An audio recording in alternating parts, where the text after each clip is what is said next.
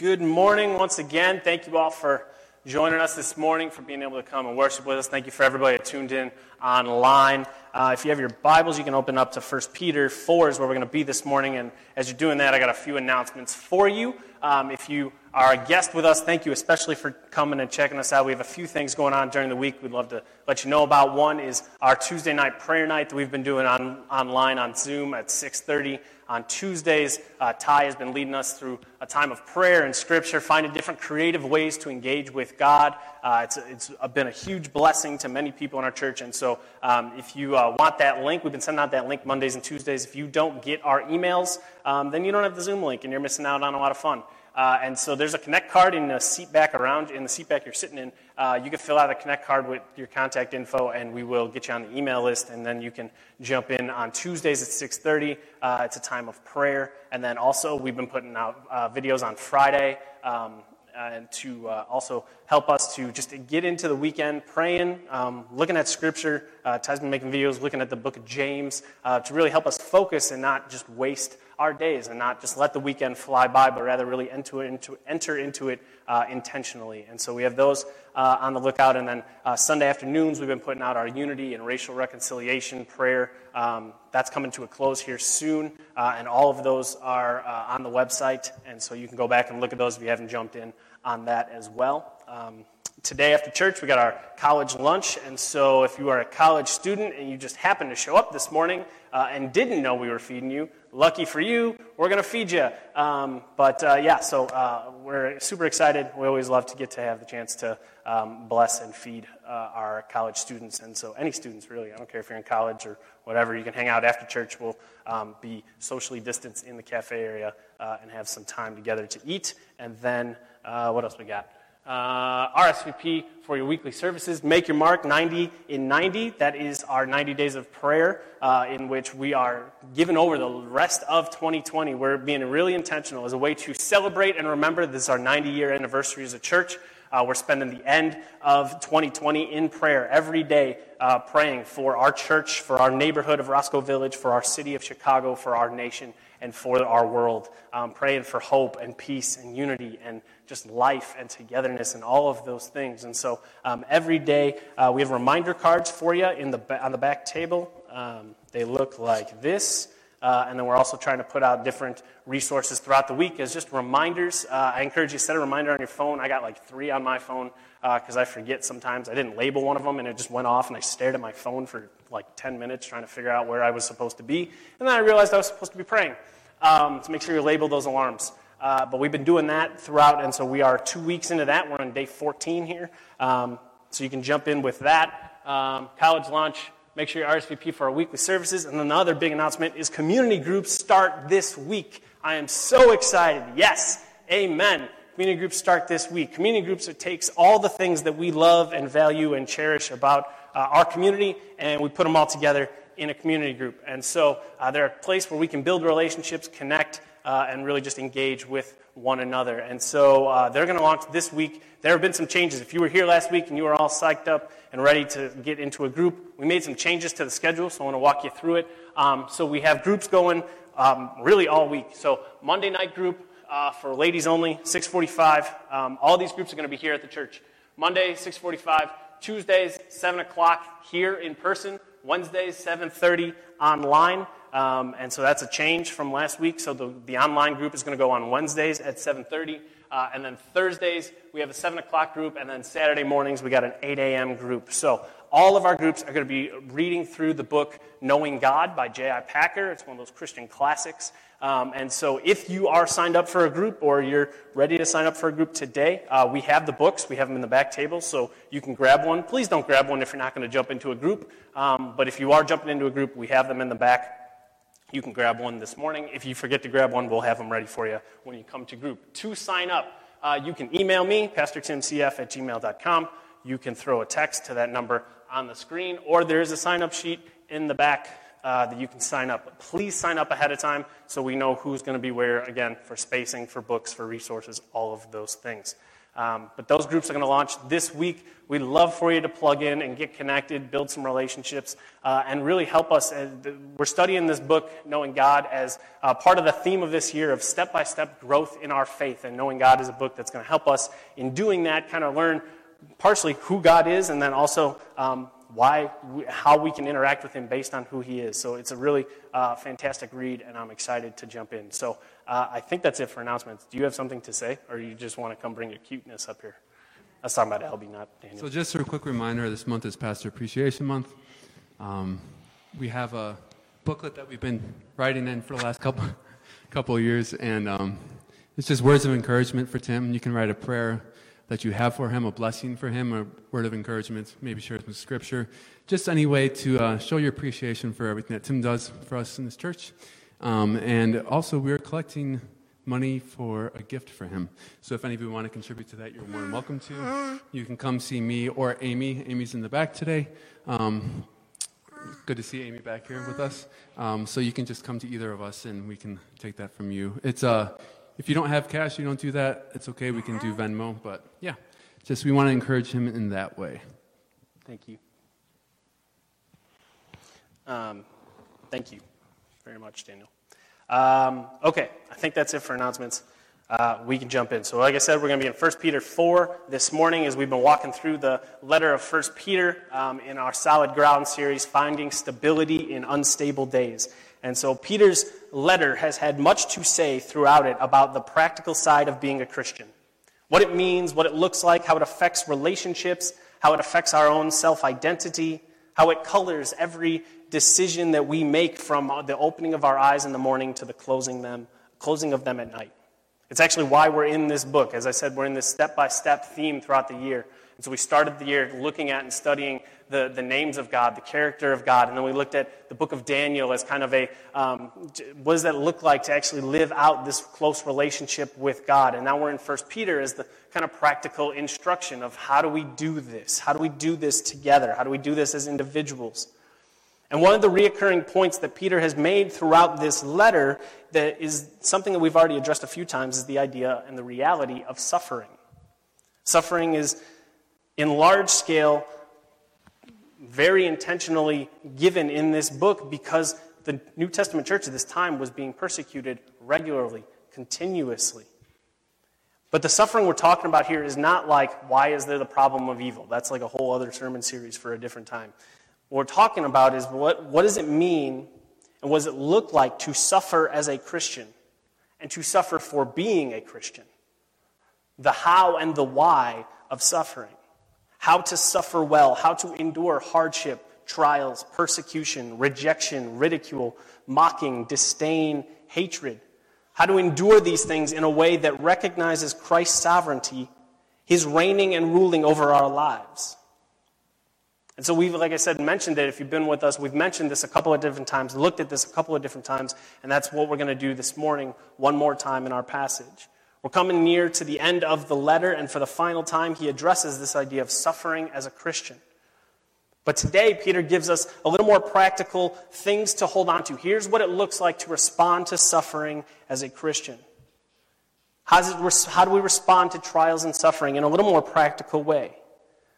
No doubt that in your Bibles, if you have headings in your Bibles, my guess is it says right above verse twelve, suffering as a Christian. That's kind of the theme of this section as we wrap up chapter four. And that's what our kind of main focus of this morning is going to be.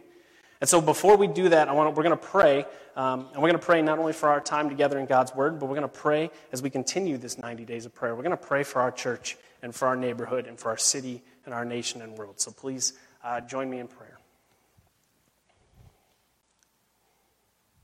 Heavenly Father, we thank you for this opportunity to gather, to celebrate, to enjoy you, to be in your presence, to hear from you, to worship you, to just take a few minutes and find the rest that you promise us in you. So, Lord, we pray for C F. God, we thank you for this church. We thank you for the ninety years of faithfulness, for the generations of men and women of, on whose shoulders we stand this morning. The people who have taken care of this building, the people who have taken care to continue to preach the gospel in this neighborhood as this neighborhood has changed over and over again. The gospel hasn't, and they've continued and has continued to be preached. Lord, we pray for our elders that you give wisdom and unity and discernment. We pray for our community groups and our community group leaders that you would um, build strong, deep relationships, that, that true, real fellowship would come from these groups, that there would be a care and a concern and love for one another as we learn together. Lord, we pray for our neighborhood of Roscoe Village. You've kept us in this neighborhood for so long. Um, and Lord, we love it. We, we're thankful for it. And Lord, we know we have many, many neighbors who do not know you, who are at times even indifferent to you. Lord, we pray for opportunities to serve them well. We pray for opportunities to be the light of the world that you have made us to be in this place, so that they might know that there is a place of people who love the Lord and a place of safety and rest that they can come to when life gets hard. Lord, we pray for the schools and the, the businesses, the, the parents, the teachers that have all been affected by covid nineteen. Lord, we pray for strength and endurance as they continue to press on. Lord, we pray for our city of Chicago, and we pray for um, the school system. We pray for our teachers. Lord, we pray for our government leaders. Lord, let there be unity. Lord, let there be a hope built in this city on the gospel. God, there is so much separation. There is so much pain and hurt and violence. And God, we know that the gospel can do things that nothing else can do. They can bring new life where there is death and hope and peace and reconciliation. And Lord, we pray those things for Chicago. We pray that Chicago would go through a transformation grounded and rooted in the gospel. Lord, we pray for our nation as we head closer and closer to the elections, and more and more ads and more and more arguments are happening. Lord, we pray for peace. Lord, we pray for just a calm and a rest. We pray for wisdom. Lord, we pray for our, our elected officials. Lord, we pray that the gospel might move through their offices, might move through their cabinet meetings, might move through their campaigns, that they would be changed by the power of the grace and hope and mercy that is found in Christ, and that would influence and reflect in every decision they make. Lord, we pray for our world, where there are broken relationships, where there's pain, where there's persecution, where there is hate and violence. God, this is your creation, and this is not the way you intended for it to go. And we know that there's a day coming where you will make all things new. And Lord, we pray for those who are pursuing that call right now, for the pastors and missionaries and just Christians who are around the world continuing to spread the gospel, continuing to be lights in very dark places. Lord, we pray for safety for them. We pray that the gospel would continue to do what it has been doing since you proclaimed it to Satan in Genesis, that it would continue to change lives and give hope and comfort, that it would continue to save people to the to you. Lord, as I preach this morning, let the words of my mouth and the meditations of our hearts be glorifying to you. We pray all of these things because of Jesus and in his name. Amen. All right, so we're in First Peter four, uh, starting in verse twelve. Beloved, do not be surprised at the fiery trial when it comes upon you to test you as though something strange were happening to you. But rejoice insofar as you share Christ's sufferings, that you may also rejoice and be glad when his glory is revealed. If you are insulted for the name of Christ, you are blessed, because the Spirit of glory and of God rests upon you. But let none of you suffer as a murderer or a thief or an evildoer or a meddler. Yet if anyone suffers as a Christian, let him not be ashamed, but let him glorify God in that name. For it is time for judgment to begin at the household of God. And if it begins with us, what will be the outcome for those who did not obey the gospel of God? And if the righteous is scarcely saved, what will become of the ungodly and the sinner? Therefore, let those who suffer according to God's will entrust their souls to a faithful Creator while doing good. As I said, we're going to talk about suffering as a Christian, and it's mentioned multiple times throughout this letter, where Peter is addressing the very real personal situation that the church was experiencing at that time. Persecution, arrests, harassment, violence towards Christians, this was commonplace for the church at the time. And Peter tells us, shouldn't be shocked by that reality. Now for us, as we've kind of addressed this throughout this series, for us, most of us, this is not the case. For many, if not most of us, We've never felt a real attack for our faith. Yes, maybe some ridicule, a little bit of uh, joking, but never real, true persecution for our faith. But when you read the Bible, when you read the words of Jesus, when you read Peter, when you read Paul, when you read James, and really the history of God's people throughout the Bible, it makes it very clear that if you are truly following God, there will always be some form of pushback headed your way. Jesus, in his Sermon on the Mount in Matthew five, said, "Blessed are those who are persecuted for righteousness' sake, for theirs is the kingdom of heaven. Blessed are you when others revile you and persecute you and utter all kinds of evil because you fall, against you falsely on my account. Rejoice and be glad, for your reward is great in heaven, for so they persecuted the prophets who were before you." For Jesus, it wasn't an if you would be persecuted, it was an assumed reality. And as I said, for many of us, that's never been the case, and for many of us, that probably won't be the case. But some form of persecution, some form of pushback, some form of hardship for our faith is coming for us. That's a, a reality of what God has to say to us. To truly follow Christ, to take up more of him, is to let go of something of this world, and that's always going to cause conflict. To be a Christian is taking a different path than the one that is commonplace here on earth, and where this is not our home. And so the one, the path that you are on will inevitably at some point lead you to trials, suffering, and hardship. And so even if that's not you right now, and it hasn't been part of your story, that could mean it's on its way, that it's still coming. And so if it isn't you right now, but you know it's coming, the Bible is very clear. If you're going to follow Jesus, persecution, hardship is coming at some point. And so if you know that's true, then it would be wise to use our time wisely, to do as it says in Psalm one nineteen, to store up God's word in our hearts, to store up God's word for when those days, when those hard days arise.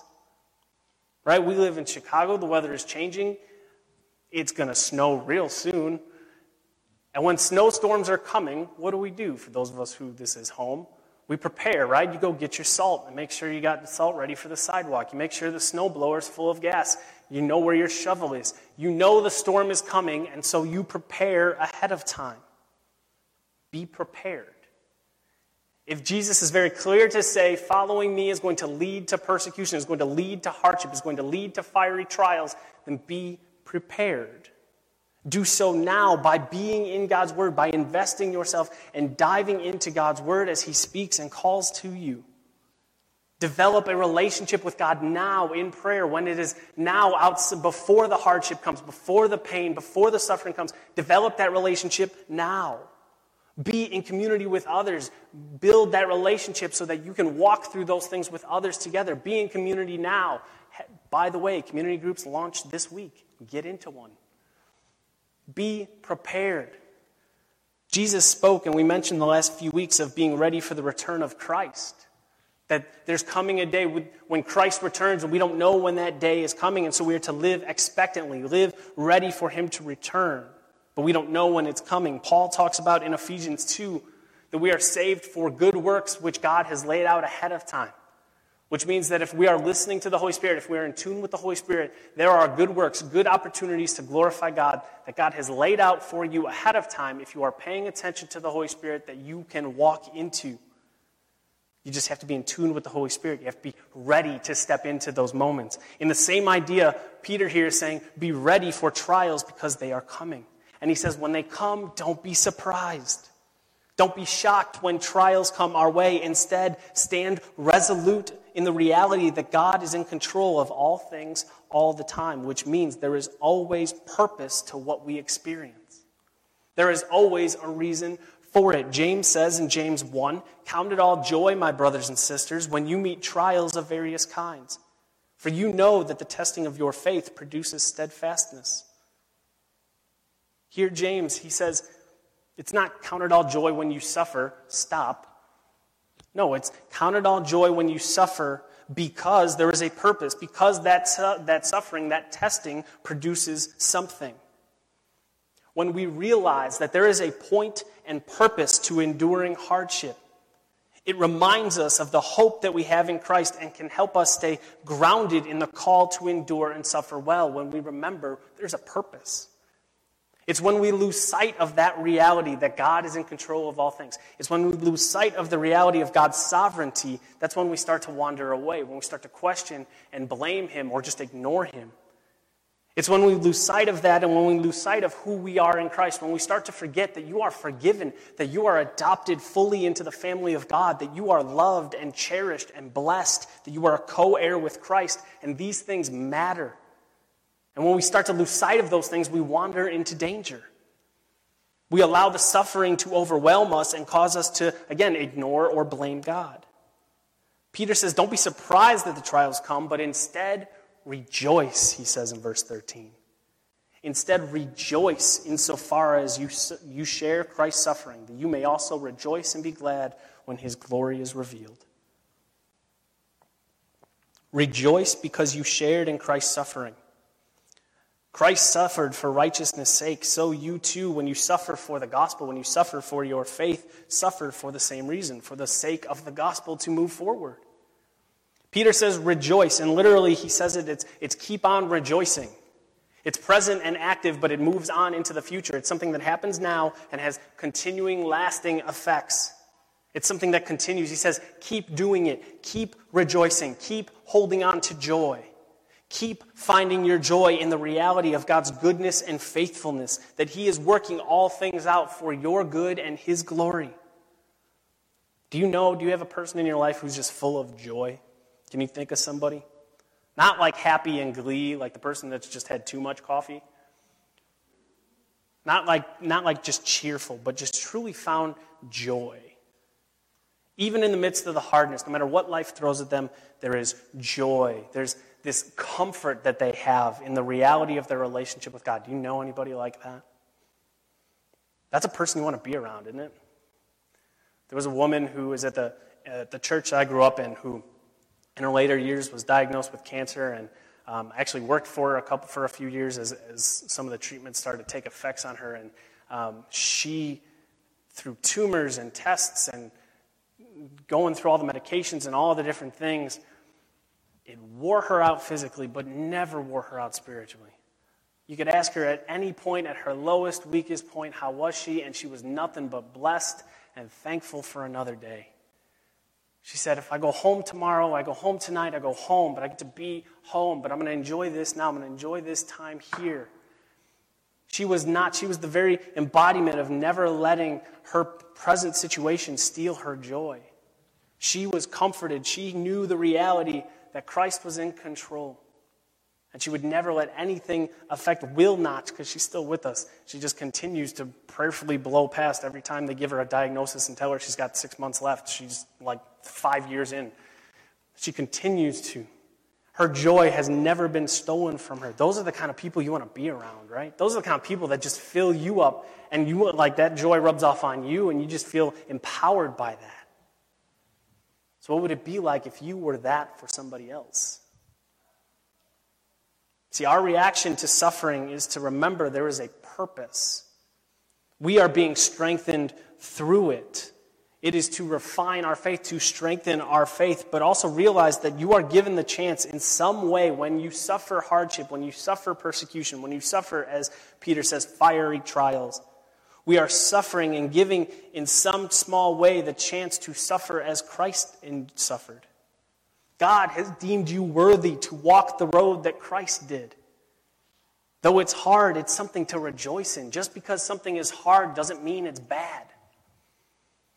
I got here um, after I had been at C F for a couple of months. I remember there was a week where I got to the end of the week. I had meetings throughout the whole week with members of the church, and I got to Friday and was just exhausted. Emotionally, I was overwhelmed. I didn't know what to do. I felt completely out of my comfort zone, completely out of my depth of knowledge, and, and didn't know how to respond because every one of those like five or six meetings I had was just hard. It was people sharing with me the, the burdens and the trials and the things they were suffering with. And I got to the end of the week and was just fried, and I didn't know what to do with myself. And then I realized that I was thinking about these things. That the reason I felt that way and the reason I had the week that I did was because the people at C F were starting to trust me as their pastor. That people were welcoming me into their messy, hard lives. That people were welcoming and not just seeing me as the guy that comes up and preaches at them once a week, but really welcoming, welcoming me in as their pastor to shepherd and walk with them in hardness. And when I realized that, when I when I understood that,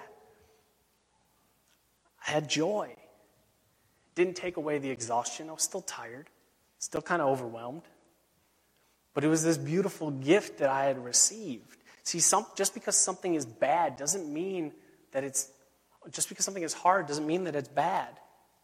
Hard days happen. But just because a season or a day or an event is hard, is bad, is hard doesn't mean that it's bad.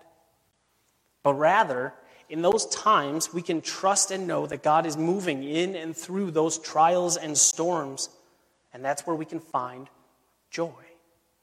We can rejoice knowing that God is at work in us here and now, shaping and cultivating and drawing us closer and closer to himself. The church word for that is sanctification, being made more and more into the image and likeness of Christ. And so when we remember that, when we realize that as we walk through hard seasons, it's God doing a work in us, that should remind us that for whatever rejoicing, whatever joy we do find here, whatever joy we can cling to here, whatever rejoicing we can cling to here and experience here and now, it pales in comparison to that day when we go stand before Jesus himself in his full, radiant glory. Peter says, rejoice here and now, because there's going to be a day when you are going to rejoice in a way that you can't even imagine. There will be a day coming of dancing and singing and celebrating and enjoyment and rest and peace and satisfaction, all of which birthed from the reality that we are finally in the presence of our God with nothing and no one to fear. All of every need or desire met in him. That day is coming. Rejoice now, and when you do, let that remind you of the rejoicing that awaits for you on that day of glory. And as we find ourselves rejoicing, we can glorify God in that, he says in verse sixteen. If anyone suffers as a Christian, let him not be ashamed, but let him glorify God in that name.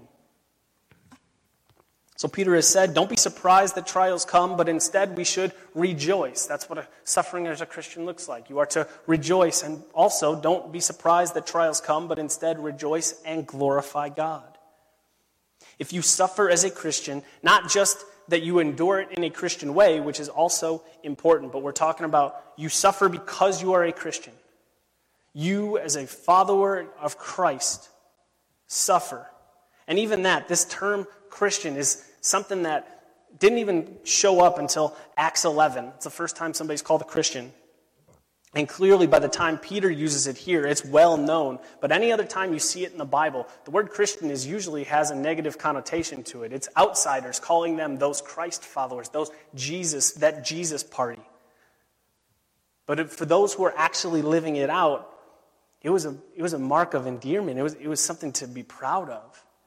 If you suffer on account of being thrown in with those Jesus followers, being one of those ones who looks like, sounds like, acts like him or one of his disciples, glorify God that you lived in such a way to be identified with Christ. That's not something to be ashamed of. Your identity as a Christian is not something to be ashamed of. But somewhere along the way, our faith became this thing we're not supposed to talk about at the dinner table or the barbershop or really anywhere. And that's kind of shocking, considering that we don't experience the kind of suffering or persecution that our brothers and sisters have been suffering for generations around the world. Here in America, we don't have that really. But when we meet people, when we meet people for the first time and we get to know people, we don't tend to share our faith. That's not part of the get-to-know-you steps. Usually it's where are you from, where do you live, hey, have you watched this show that I'm watching, do you, what's your sports team that you're a fan of, a shared hobby. You find these kind of common interests. All of those things tend to show up in the conversation before Christian. And we can talk about any number of reasons why that is, but I think a lot of them boil down and find their grounding in a fear of rejection or ridicule or mocking.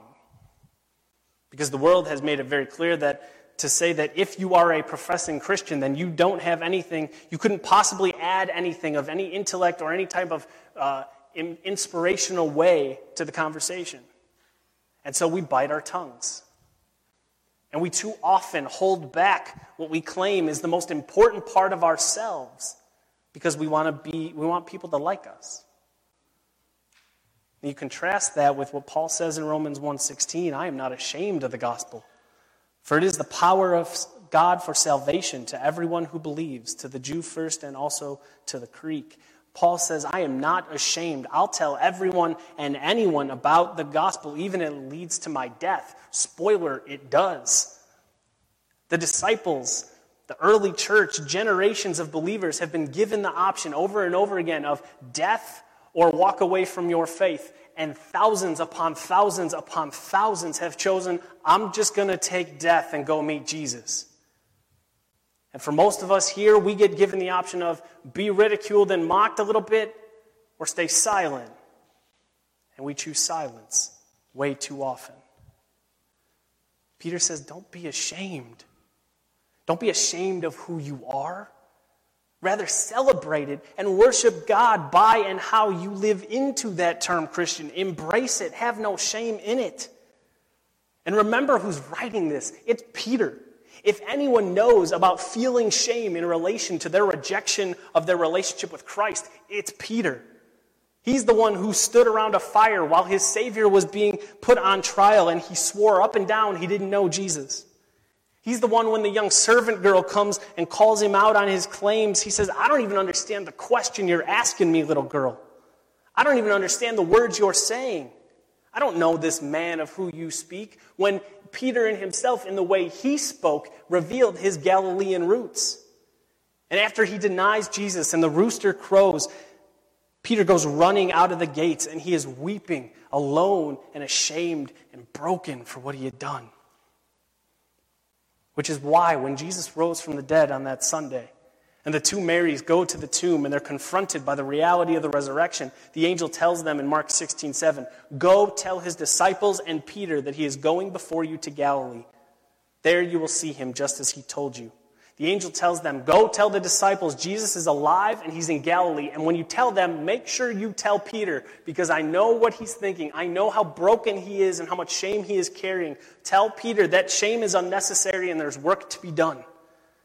It's why on that beach, Jesus has this public one-on-one with Peter to restore him and remind him there is always forgiveness and grace to be found in Christ. Peter knew shame. He understood what it felt like. And he's saying, look, it's unnecessary. It is a burden you don't need to carry.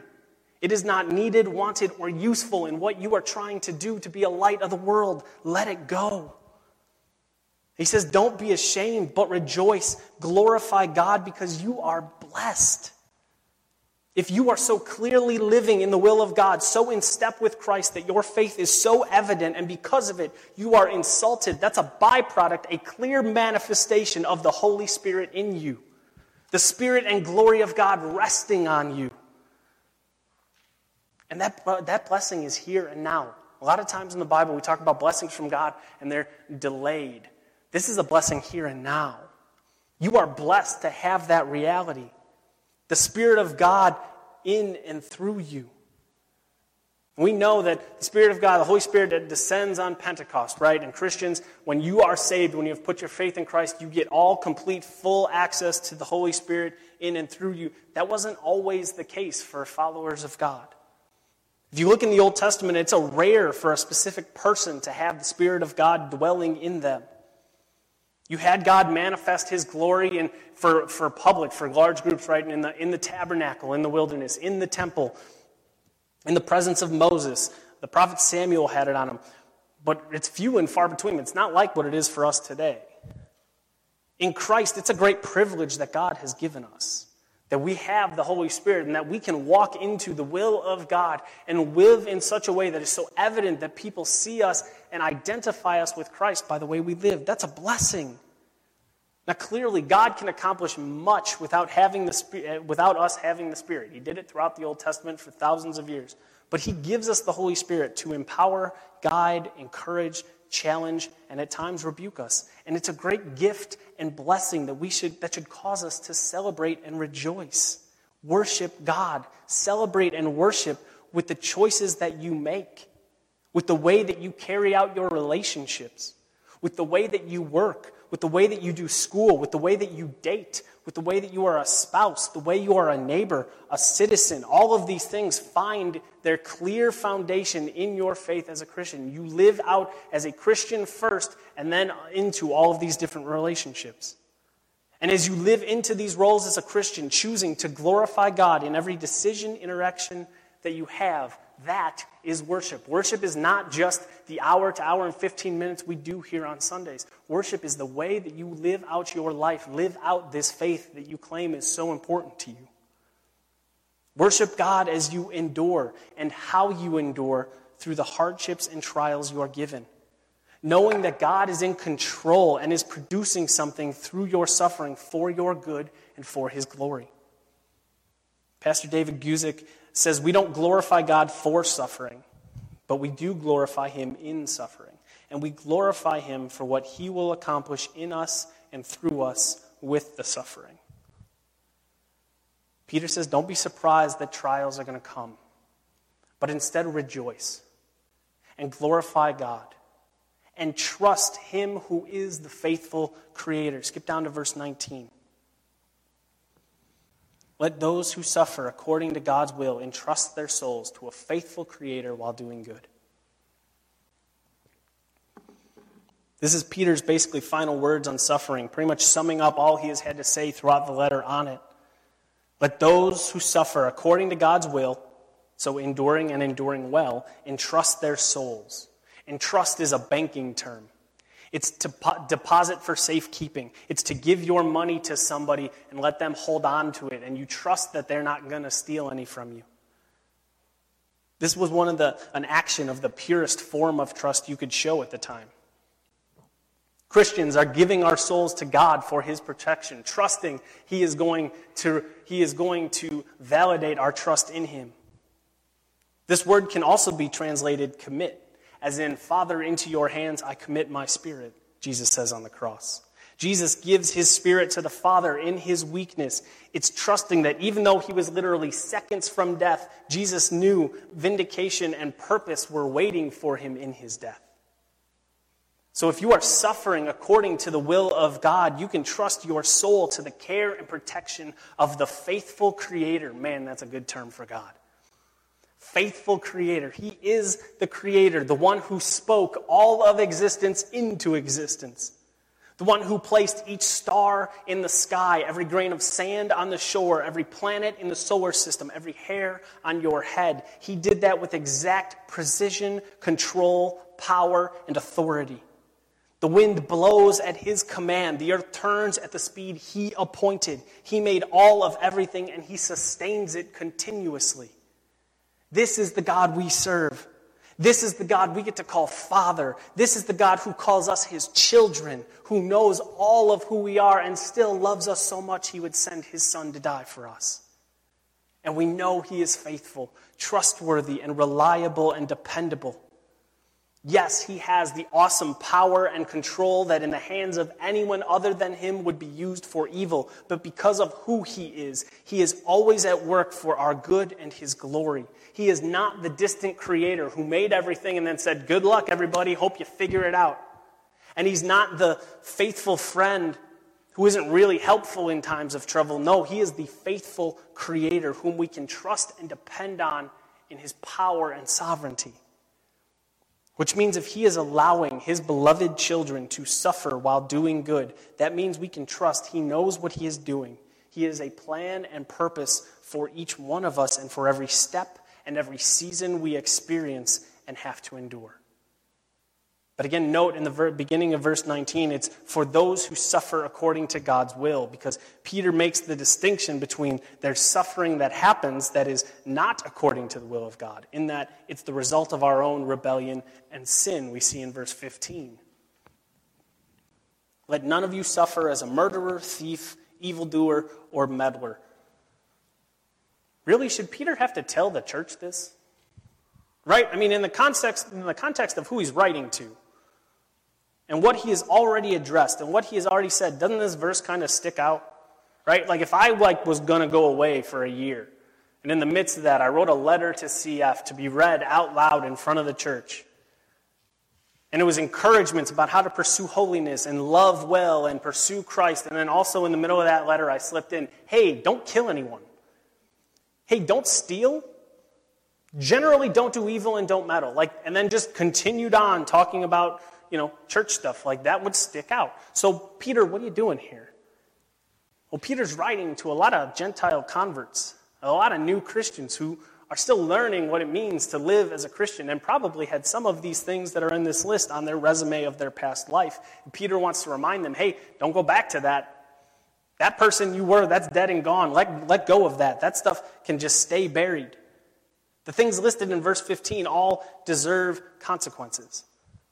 See, just because you are a Christian, though, doesn't mean you escape consequences for your actions. If you murder someone, you should have to endure consequences for that. If you're a thief or an evildoer, which is like just a gen- like a just a general wicked conduct kind of term. And a meddler is basically a busybody, getting involved in other people's lives and businesses without an invite and with ulterior motives. If you're going to choose your way, if you're going to choose your way over God's way, you're going to go counter to what God's will is, there's going to be consequences you will have to endure. It doesn't mean there isn't forgiveness and there isn't grace, because there is. There is always a future for you in Christ. You can't out-sin the cross of Christ. But you still have to deal with the situation and deal with the consequences of your actions. And that kind of suffering is not the same as suffering in the will of God for righteousness' sake. Right? There's a difference between, like, you pull up to a six-way intersection and you're supposed to go left. And instead of taking the hard left, you take the soft left. And because of that, you get lost, right? Versus, you pull up to the intersection, and you're supposed to go left, and you say, I'm not going to be controlled by no G P S robot lady, I'm going right. And you just intentionally say, I'm going the other way, and you get lost because of that. These things are different. There's a difference between I'm suffering, I'm in hardship, I'm dealing with persecution, I'm dealing with something that is refining my faith, that is growing my faith, versus I'm intentionally acting out against the will of God, and now I am suffering because of it. These things are different. Christians are not excluded from dealing with suffering in this life, but the reason why you suffer matters. The why and the how of your suffering matters. And that's Peter's basic argument in verses seventeen and eighteen. He says basically, if God allows his people to go through fiery trials here on earth, and the righteous, that's Christians, are scarcely saved, we'll talk about that phrase in a second, what's going to happen to the enemies of God when they meet their final judgment? We know that through and under the control of God, we experience and endure trials of various kinds for a purpose with a point in place to strengthen our faith. But as Peter says, it may not come easily. Scarcely saved is saved with difficulty. He's quoting Proverbs eleven. It's not that you were barely saved, like what Christ did barely got you saved. No, it's rather Christ suffered greatly and he experienced great difficulty, as well as your own journey of sanctification is marked with difficulty. And if that's true, if we are as loved and cared for by God as Scripture says that we are, and we still have to endure hardship, what's that mean for the ungodly and for the sinner, for those who disobey the gospel of God? Those who hear the truth of the gospel and choose not to turn and believe, I beg you, don't be that person this morning. I pray that this morning you would come to know Christ in all of his glory and all of his forgiveness and grace and mercy, that you would know how loved you are, that you are so loved by God, that he would send his son Jesus to die for you, that he would come to earth to live a perfect, sinless, spotless life. And in doing so, go to the cross and take on the sin of the world, every sin that you have ever done, every sin you have done, every sin you're going to do, paid for by Christ at the cross. He took on the suffering and pain that we deserve for our sin, and he paid that penalty so that one day we can stand before God and say, I stand here in the blood of Jesus. I stand here covered in his righteousness, not my own. Lord, I pray that this morning, whoever hears this, that they would come to know you, that they would turn and repent, walk in the opposite direction, let go of that old life, and believe in the gospel, in the good news of salvation. And as we do that, though, And whether or not you've done that here this morning or you've done that, you've been walking with Christ for a long time, the gospel and being a Christian is not like a magic key that makes everything work out all the time. It is not just sunshine, rainbows, and happiness. If anything, it's going to make things harder, right? We want to be Christians. We want to be identified with Christ. Okay, he's broke, homeless, and ends up on a cross, right? That's, that's who we're emulating. That's who we're pursuing. So this idea that being a Christian somehow is going to make you happy, healthy, wealthy, that's nonsense. That's not Scripture. It's going to sometimes make things harder for you, but know that you are not alone. Know that there is a purpose, and know there is a God who is in control of all things all the time. Yes, hardship, fiery trials are part of the reality of this existence. But how you endure and why you endure, these things matter. And so if you're not in it right now, use this time to strengthen your faith, to store up truth, to clo- to gain a close, intimate, deeply connected relationship with Christ through prayer, so that when the storms hit, you remember who you are in Christ and you will not be shaken or moved, but instead rejoice, glorify, and trust in the awesome, faithful Creator. Let's pray.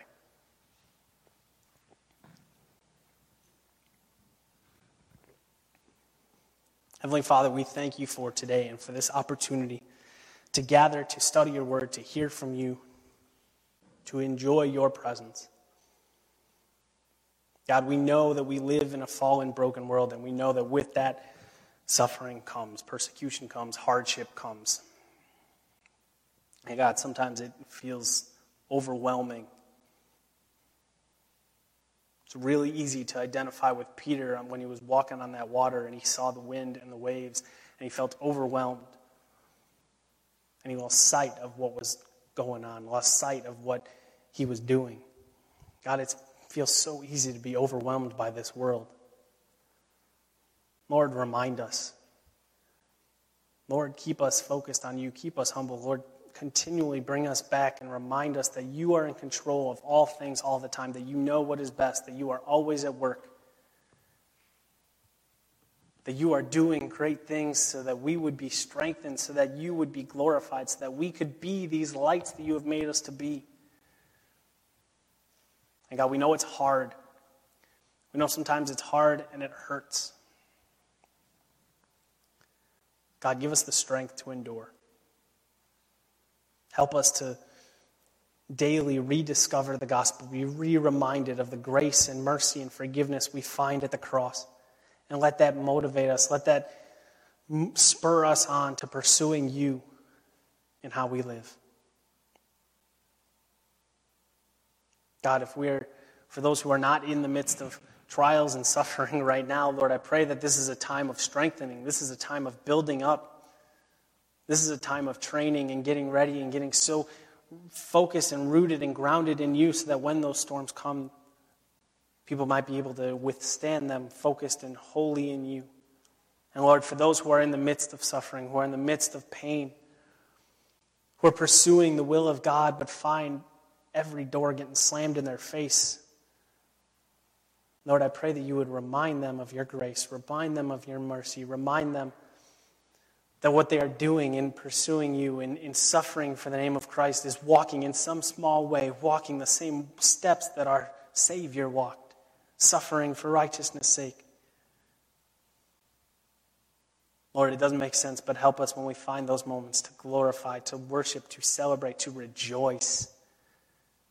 And most important, trust that you are in control of all things. Lord, we thank you and praise you. Amen.